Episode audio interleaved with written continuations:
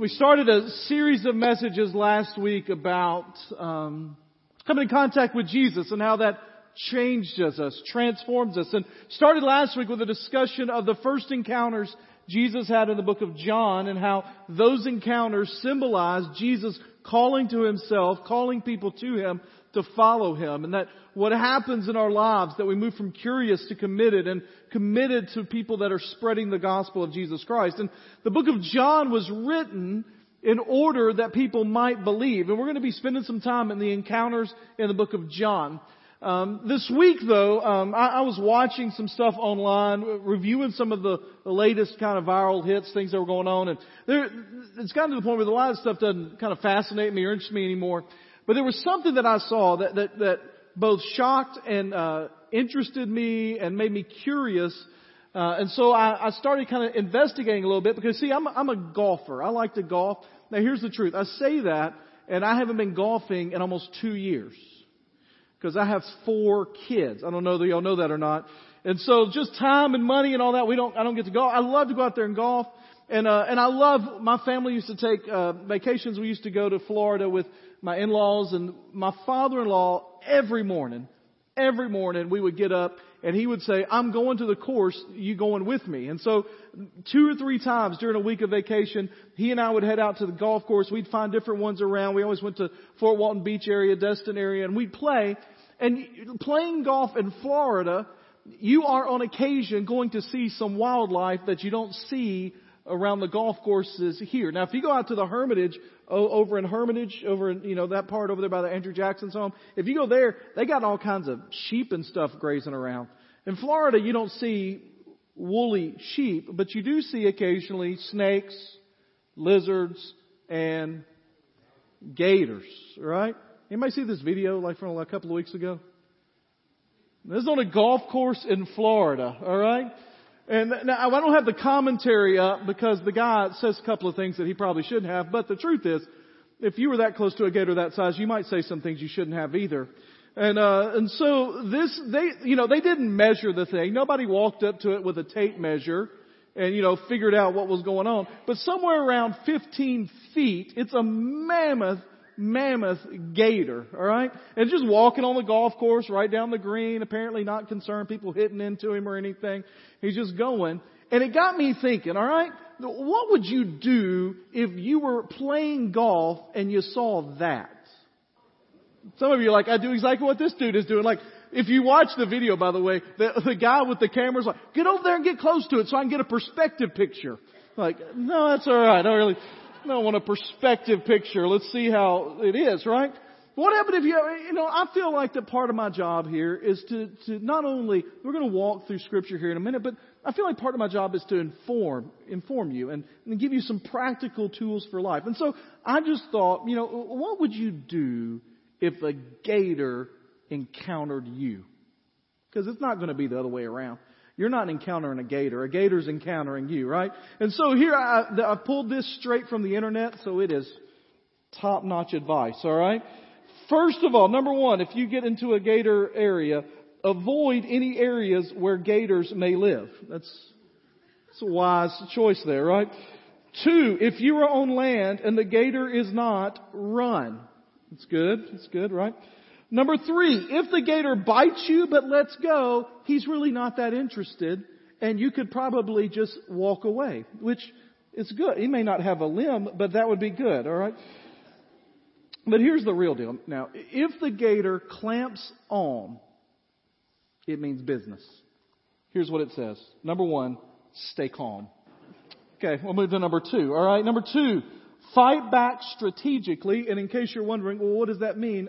I've got that for you because some of you are, nobody's writing this down. All right, here we go. Number, here we go. Fight back strategically. First of all, poke the gator in the eyes. It's called the Three Stooges move. Anybody remember Three Stooges, right? Merlin go, right? It's poke him in the eye. Two, hit the gate. Really, here's the thing. Okay, I'm going to read the rest of these. But the truth is, this is what you're going to be doing anyways, because you're just going to be flailing at the thing, right? Number, next, hit the top of its head as many times as possible. Okay? Third, this one the one's a little more disturbing. Attack the palatal valve at the back of the gator's throat. apparently if you hit that valve, it, it, it sucks water in and it dies. But here's my thing. If I can see the palatal valve, I am already in too much trouble, alright?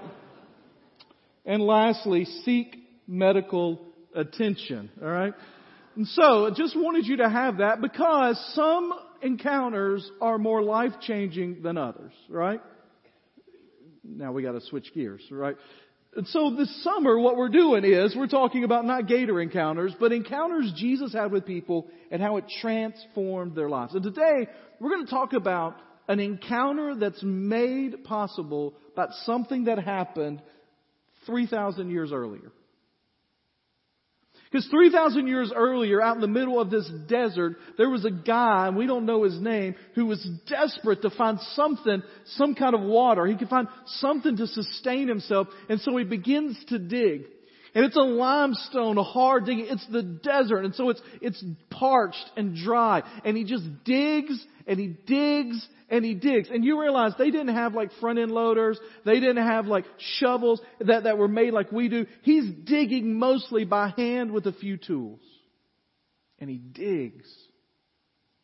And he digs.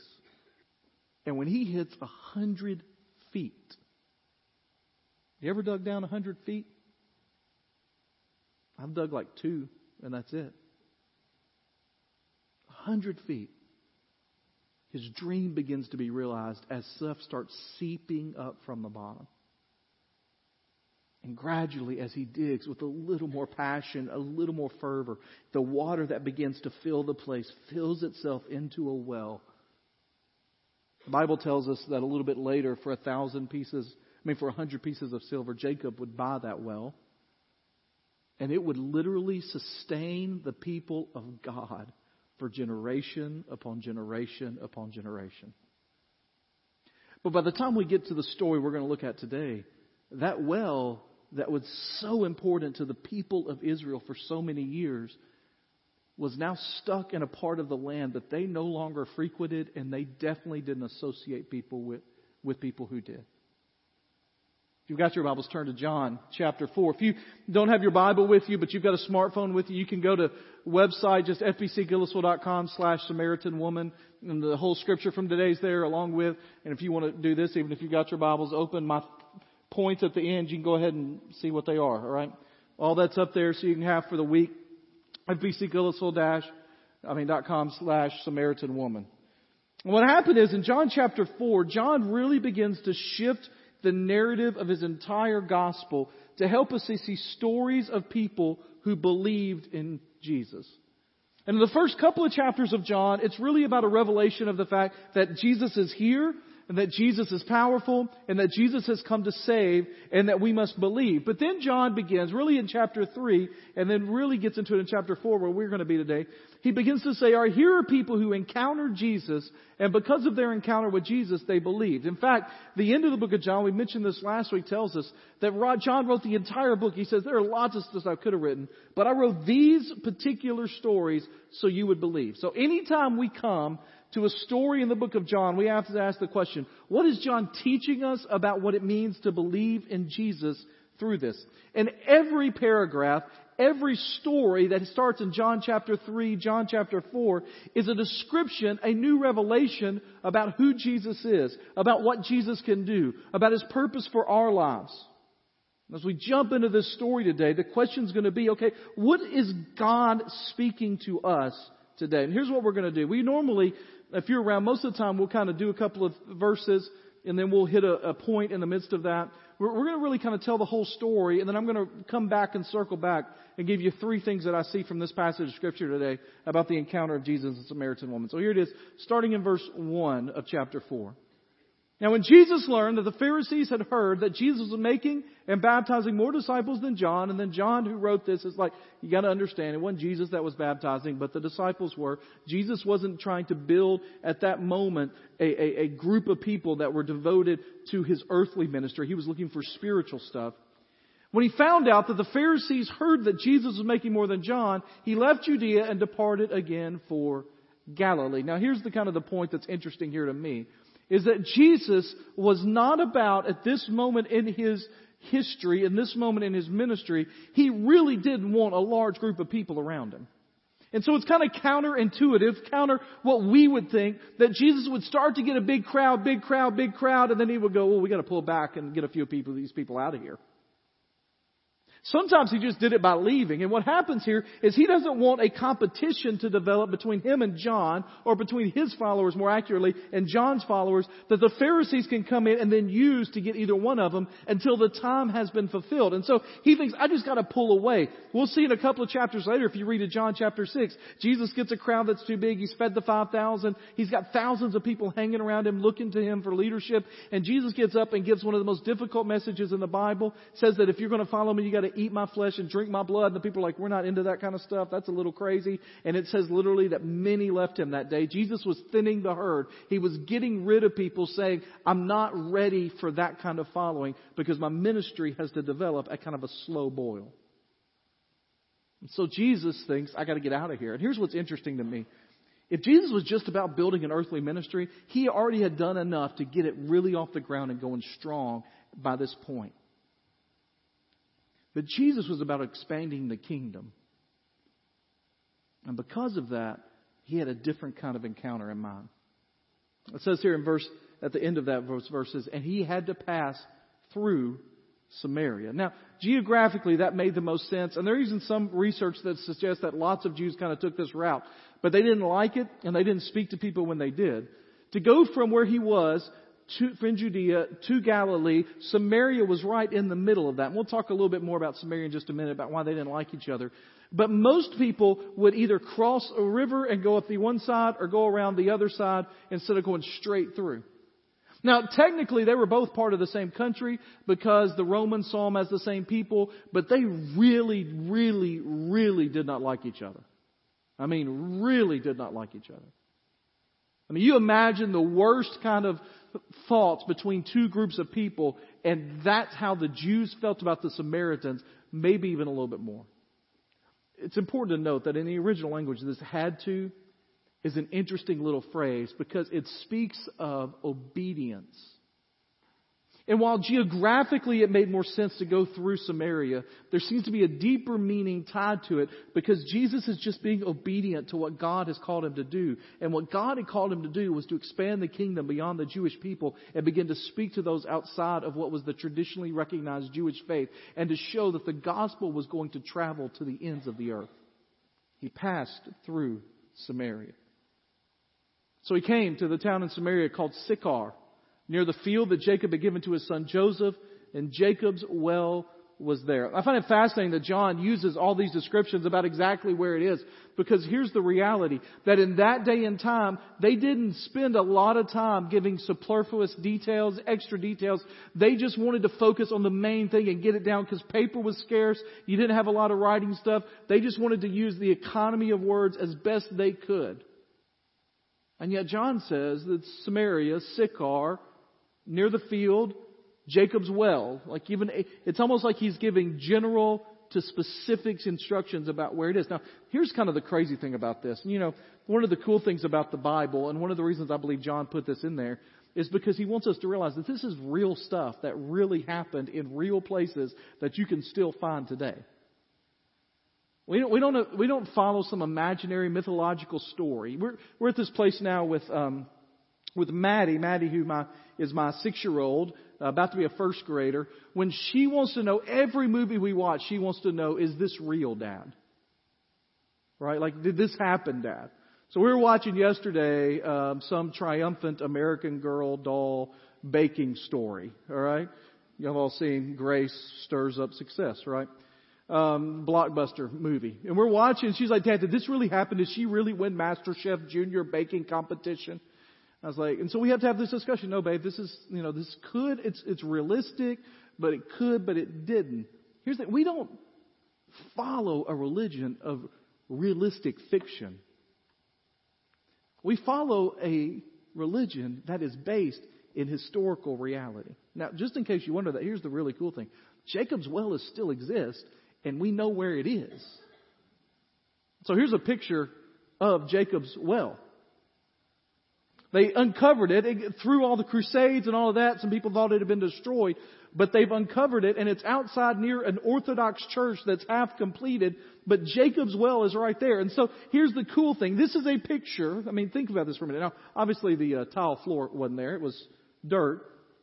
But right here, around this area, is where this conversation took place. This whole conversation you're about to have with Jesus and Samaritan woman happened right there. And if you wanted to get on a plane and spend lots of money getting over there and find this place, you could go stand in the exact place where Jesus, the God incarnate, had a discussion with a woman that we read about today. Now, you may not think that's really cool. I think that is really cool, right? I mean, people spend all kinds of money to go stand in places where other people have been that are not nearly as cool as that. Can I get an amen in the house of the Lord today? I'm not going to ask for personal examples of things you've done and places you've been, right? And so, this is where it happened. Back to that scripture. I don't think we finished that part of it. Jacob well was there.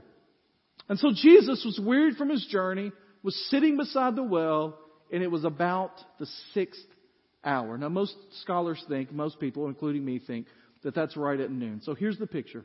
Jesus traveling his disciples, they get to a spot, it's time to stop. It's, you know, they weren't necessarily on a lunch scheduled time. In fact, most people in that day didn't eat lunch because you didn't have enough food for lunch. You ate breakfast if you had that and you ate supper if you had that. You didn't have time for three squares a day, and especially not three squares and 14 snacks a day. You just ate two meals. And at noon, they're traveling. It's the desert. The sun is at the actual apex of where it's going to be for the day and Jesus is there, and he's tired and he's thirsty. Anybody go outside yesterday? Right? Boy, it was pleasant out there, wasn't it? Man, about we, we you know we got out. We we had some yard work we had to get done. We're traveling. We're going uh, to the Southern Baptist Convention this afternoon, traveling, and so we had, you know, when you travel, the beautiful thing is you get to travel and have fun. The bad thing is you got to get everything ready to travel to get ready to go have fun. And so we're doing yard work and all that. And we thought we had about an hour, hour and a half of yard work. We all get out there, we tackle it. It's going to be great. 10 o'clock in the morning, I'm mowing the yard. Eli's weed eating. Susan's over there getting some weeds pulled. He gets Eli, see Eli get the loppers out, start chopping down some of our shrubs. And then, um, five hours later, I realized, I think we're done now, right? Anybody ever have that happen? Like an hour job turns into five on a day when the heat index is 148? Like it's, it's fun, right? It's exciting.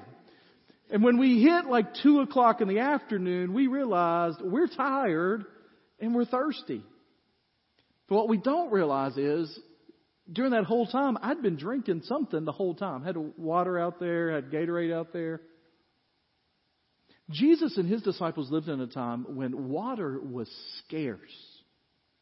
You didn't go get a water fountain, you didn't turn on a faucet, like you had to get it at a well. And they're moving through enemy country where nobody's going to go out of their way to help. And they get there, and Jesus is legitimately thirsty, and his disciples are legitimately hungry. We know that because we'll see in a minute, they go into town. And a woman from Samaria came to draw water. Now, that little phrase gives us all kinds of information. She was a woman, so uh, she was not to speak or to talk or to have conversation or really even to make eye contact with a foreigner like Jesus. She's a Samaritan. They didn't like each other. And we'll find out later she is completely immoral. Now, we could kind of imply that even from this passage because nobody came to get water at noon because it was too hot. I don't know if you realize this, but there are still about half of the world's population that has to walk to get their water every day. And there are women, it's still primarily women in those cultures, women who today still will walk half their day to and from the place to get water for their families. And everybody did it at the crack of dawn or first light because that's when it was the coolest to get the water for the day. They would leave, they would get the water, come back, and then they would leave as it was getting close to dusk so they could get the water and get back. The only reason you would go in the middle of the day is to avoid people. The woman from Samaria came to draw water. And Jesus says to her, next verse, Jesus said, Give me a drink. His disciples had gone in to get food. Now, you read that originally, it sounds a little like short. Jesus is a little curt where they're like, Hey, woman, give me something to drink here, right? I mean, if that happened, if you were, if, if you were, had a spouse and y'all were at home and the husband was sitting in the recliner watching a ball game on TV and the wife was up doing a lot of housework and he says, Hey, woman, grab me something to drink, that's not probably going to go over that well. Can I get an amen in the house of the Lord today, right? Probably not. But that's not the way he says it here. Really, in the original language, it's like, um, it's a respectful term. You know, it's like in chapter 2 of John when he looks at his mom and says, Woman, what does that have to do with me? It's a respectful term. He's like, Give me something to drink, please. And the Samaritan woman said to him, How is that you, a Jew, ask for a drink from me, a woman of Samaria? For Jews have how many dealings? No. How many? No dealings with Samaritans. Here's the shortened version of why they didn't like each other. A long, long time before this, uh, a thousand years before this, the two groups split. There was a group in the north and a group in the south, ten tribes in the north, ten parts of the family in the north, two parts in the south. The people in the north were the first to get overrun by an enemy, the Assyrians. When the Assyrians overran them, they took away most of their men, the Jewish men, and took them to Assyria, and they imported Assyrian men, and they made the Assyrian men marry the Jewish women. And they created a race. Now, the reason ancient civilizations did that was to destroy your culture. And so in the north, there were what they called half breeds, half Assyrian, half Jews, and that just filtered down for generation upon generation. Also during that time, they decided they didn't like parts of the Bible, and so they were going to believe the first five books of the Bible. That's all they were going to study, and they set up a place and said, this is where we're supposed to worship. You're not supposed to go to Jerusalem. And so there was tension between the two groups. But it came down to the thing that the southern people said, you abandon our faith, you abandon our fathers, you abandon our God when you intermarried with those people and we will never associate with you again. And we know that throughout the Old Testament, those tensions never cease. In fact, you get to Ezra and Nehemiah, and when the Jewish people are coming back from exile, the southern group of people are coming back from exile. As they're coming back, the Samaritans are taking their opportunity to make fun of them and ridicule them for the defeat that they had suffered. We know from the book of Nehemiah that when Nehemiah is trying to build the wall around uh, the city of Jerusalem, that the Samaritan, Sanballat the Samaritan, is coming down and declaring that they will never work, that it's a puny little wall, and that nothing good's going to come from it. He's trying to discourage them and embarrass them. We know that the tensions ratcheted up year after year after year after year to the point they literally didn't have anything to do with each other. And Jesus doesn't ignore her, but he says this to her in the next verse. If you knew the gift of God and who it is that is saying to you, Give me a drink, you would have asked him, and he would have given you living water. Now we read that, and immediately we think spiritual kind of stuff. But in her mind, she's thinking of the fact that the well that they had in Jacob was a stagnant well. That if you reach down a hundred yard, a hundred um, yards down, 100 feet down, if you get down in there and you pull it up, it's going to be a pool of water. And stagnant water is always worse than running water. And she imagined that Jesus was saying, if you would have known who I was, I would have told you where a stream of water is, where you wouldn't have to come to this well every day. You wouldn't have to dig 100 feet down. You could just, just stick your bucket in a stream of water and it'd be good running water. And so she looks at him and says that, okay, that's great. If you can tell me where that is. Next verse. The woman said to him, sir, you have nothing to draw water with. That sounds good, Jesus. That well's deep. It's a hundred feet. Where are you going to get that living water? Are you greater than Jacob? She's really kind of antagonizing here, making fun of him here. She said, He's the one that gave us the well. We drank it for himself as did his sons and his livestock. She said, Are you greater than him that you can find water that wasn't here? This is the only water we know in this area. It's not living water. It's not a stream of water. It is stagnant water. Jesus in the next verse answers her and says, Everyone who drinks of this water will be thirsty again. But whoever drinks of that water that I will give him will never be thirsty again. The water that I give will become him a spring of welling up eternal life. he says to her, listen, if I'm going to give you something. Now we know, obviously, he's talking about spiritual stuff. She doesn't get the clue. You ever had a conversation with someone where you are, you are telling them exactly what's going on and you feel confident that they're on the same page with you and you're talking down road A and they're talking down road B and you both think you're understanding each other and you get to the end of the conversation, you're like, uh, we are not on the same page here. Anybody ever had that? Any of you spouses ever had that with your spouse? Like, yeah, and then you get to the point you're like, what do you mean we've got to go over there? We we never talked about that. Oh, we talked about that. We talked about it yesterday. No, we didn't talk about that. Well, and I told you, no, that's not what I thought you were saying. I thought you were saying we had no. Anybody? Okay, amen. Thank you, David. I appreciate that. I see that hand. All right. So that's what's happening. Next verse, she says to him, she goes, "Give me the water." I don't want to be thirsty. I don't have to come here. If you can give me that water, I'll never have to come back here again. It'll be unbelievable. I won't have to see anybody. Nobody can make fun of me. Nobody, I won't have to meet people like you out here. It'll be awesome. Just give me the water. Jesus realizes, you know what? This ain't going anywhere. We got to change tactics a little bit. So he says, just, just go get your husband. She goes, I would, but I don't have a husband. I know you don't have a husband, Jesus says. You're right. You had five, and the one you're with now is not your husband. Now, do, I don't, I don't need to explain to you what the one you're with now means, do I?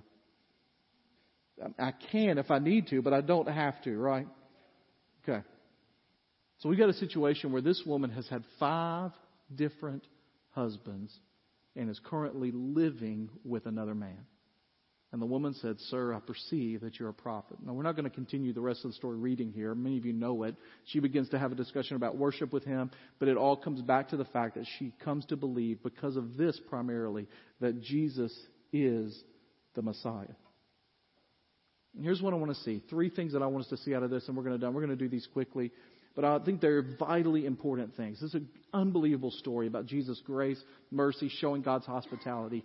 But three things we see in this passage, and the first thing is this that the gospel is for everyone. This woman had every possible strike you could have against you. She was a immoral Samaritan woman. An immoral Samaritan woman.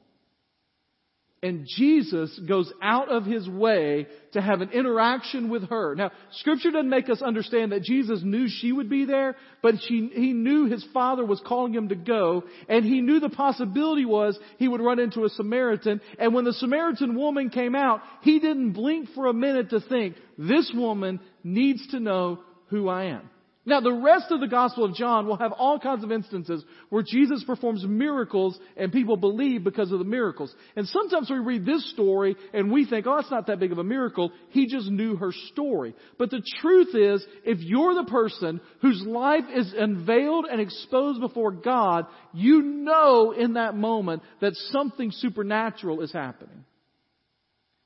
And what Jesus communicates through John chapter 4, and what John wants us to understand is that it does not matter where you're from, who your parents are, what you've done, what color your skin is, what actions you may have been involved in, what philosophies you may have had, what belief system you were brought up in. It doesn't matter. None of that disqualifies you from hearing and responding to the gospel of Jesus Christ.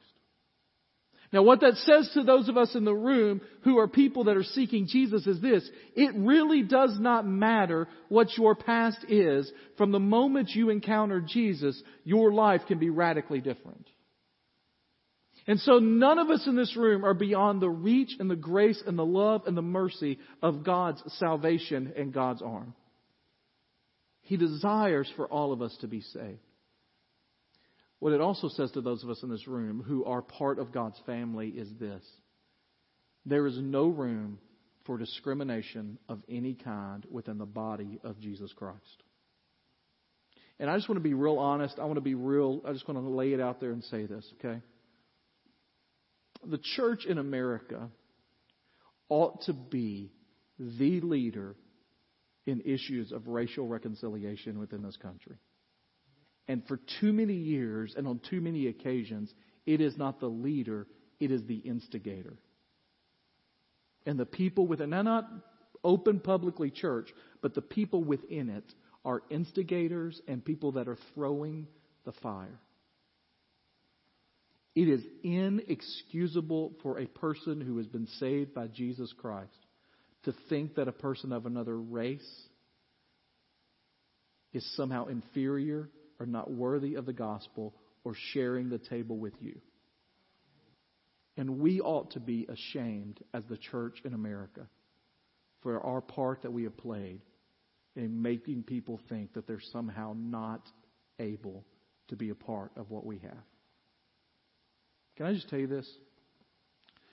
Nothing displays the glory and the majesty and the power of Jesus' love and grace than when people who would never associate outside these walls come together inside for the purpose and the glory of the name of Jesus Christ. And we must be vigilant about making sure that everyone has an opportunity to hear the gospel. And it's not just racial things that sometimes prevent us. Sometimes it's socioeconomic. Sometimes it's lifestyle choices. Sometimes it's philosophical beliefs. And here's the thing. No one has ever gone farther than they can go to get away from Jesus than the woman at the well with Jesus. As believers, we must be passionately, compassionately extending the gospel to every single person we come in contact with. Second thing, Jesus desires to satisfy the deepest longing of the human heart. I love the interchange here because they just don't get it. She just doesn't get it. She just keeps thinking, I'm just thirsty, Jesus. I need some water. I've waited all morning to get here. I came here without anybody else around. I didn't want to see anybody. I just wanted to get in here, get my water, get home, take care of all of that, take care of the, my family, who's the guy that I'm living with now. I just wanted to take care of that. And I come out here and you're trying to get me in a conversation. Just give me the water. Just let me, give me what you've got so I can go home and take care of it. Jesus the whole time is speaking to the fact that just because you have a physical thirst doesn't mean that there's not a real thirst within. And he uses what all of us have come to understand. We may never be as thirsty as the people of Jesus' day, but we understand what it's like to be thirsty, to desire, to want, to, to long after something to quench the thirst of your body. And he says there are things that are deeper than that that we must have filled. I read this week about David Foster Wallace, who is one of the top um, of his profession, award-winning, best-selling postmodern novelist who since passed away. He is not in any ways a Christian man. He's not in any ways a follower of Jesus. But he, wrote, I mean, he was a guy that liked to push the envelope. He once wrote a sentence that was more than a thousand words long. That's exciting, isn't it? Right before, a few years before he died, he spoke the graduation ceremony at Kenyon College. And he said this. He said, everybody, this is non-believer, non-Christian, this is a postmodernist kind of do whatever you want to do guy. Everybody worships. The only choice we get is what to worship. And the compelling reason for maybe, he's going to hedge his bets here, the compelling reason for maybe choosing some sort of God to worship is that pretty much anything else you worship will eat you alive. Man, as I read that this week, I thought if there was one message I could get across to young people, to young adults, to families today, it is this. That anything you try to put in place of God will eat you alive. Now, I didn't put all this on the screen, but he goes on to say this. He says, if you worship money and things, if that's where you tap real meaning in life, then you will never have enough, never feel you have enough. If you worship your body and beauty and sexual allure, you will always feel ugly. And when time and age start showing, you will die a million deaths before your loved ones finally plant you in the ground. If you worship power, you end up feeling weak and afraid. Then you need ever more power over others to numb you to your own fear. Worship your intellect, you just want to be seen as smart, and you end up feeling stupid and a fraud, always on the verge of being found out. Look, he says, the insidious thing about these forms of worship is not that they are evil or sinful, it's that they're unconscious and they are just simply our default settings. That our, our bodies crave something and when we place our trust in them, they eat you alive. Now, here's the deal Jesus is saying to this woman, You've put your trust in everything else and has eaten you alive. The only place to find complete fulfillment is in me. And I'm not naive enough to think that in this room, even a room of people that for the most part are committed to Jesus and trying to do right, and you're here on one of the hottest days of the year, on the middle of summer when you could have checked out. I realize that, that many of you are here and you are really trying to live for the Lord. But I'm not naive enough to think that there aren't things in your life that you're trying to fill the space that only God can fill. An image and materialism and pornography and relationships. And the further you dig, instead of finding that water at the end, you find nothing but more and more emptiness. You see, even when we follow Jesus, following Jesus, accepting Him as our Savior, does not immediately guarantee that we have that kind of intimate relationship, but it gives us the opportunity to seek it out and to enter into it. In the book of Hebrews, it says to draw near to God with confidence. In the book of James, he says, draw near to God. The idea is that once we come into a saving relationship with Jesus, we must then seek Jesus with everything we have. And here's the last thing, and then we're done. So this passage shows us that Jesus delivers on what he promises. He delivers. He's not some infomercial on TV that's going to sell you some product and it doesn't quite work the way you think it's going to work. Anybody got any workout equipment somewhere in your house that never quite did the job it was supposed to do? I need one of those things that will work me out without me knowing it. Like I need that, right? He delivers on what he promises. You know my favorite part from last week? We didn't even talk about this last week. My favorite part from last week is Jesus, you know, they have all those guys come and Jesus says to them, come and see. And then he says, Come and see, and when you see, you're going to see a ladder extended to heaven, and you're going to see heaven opened up, just like Jacob. And then we get here, and we're reminded again of Jacob. Well, what was special about Jacob? Jacob had an interaction with the Lord where heaven and earth divided, and for a moment, everything kind of came together. And what Jesus tells this woman, what Jesus tells uh, those guys from last week is that if you place your trust in me, if you trust me, it will be better and grander and more extravagant and more than you can ask or imagine. I will not deliver only what I promised, I'll deliver above what I promised. Here's the end of the story.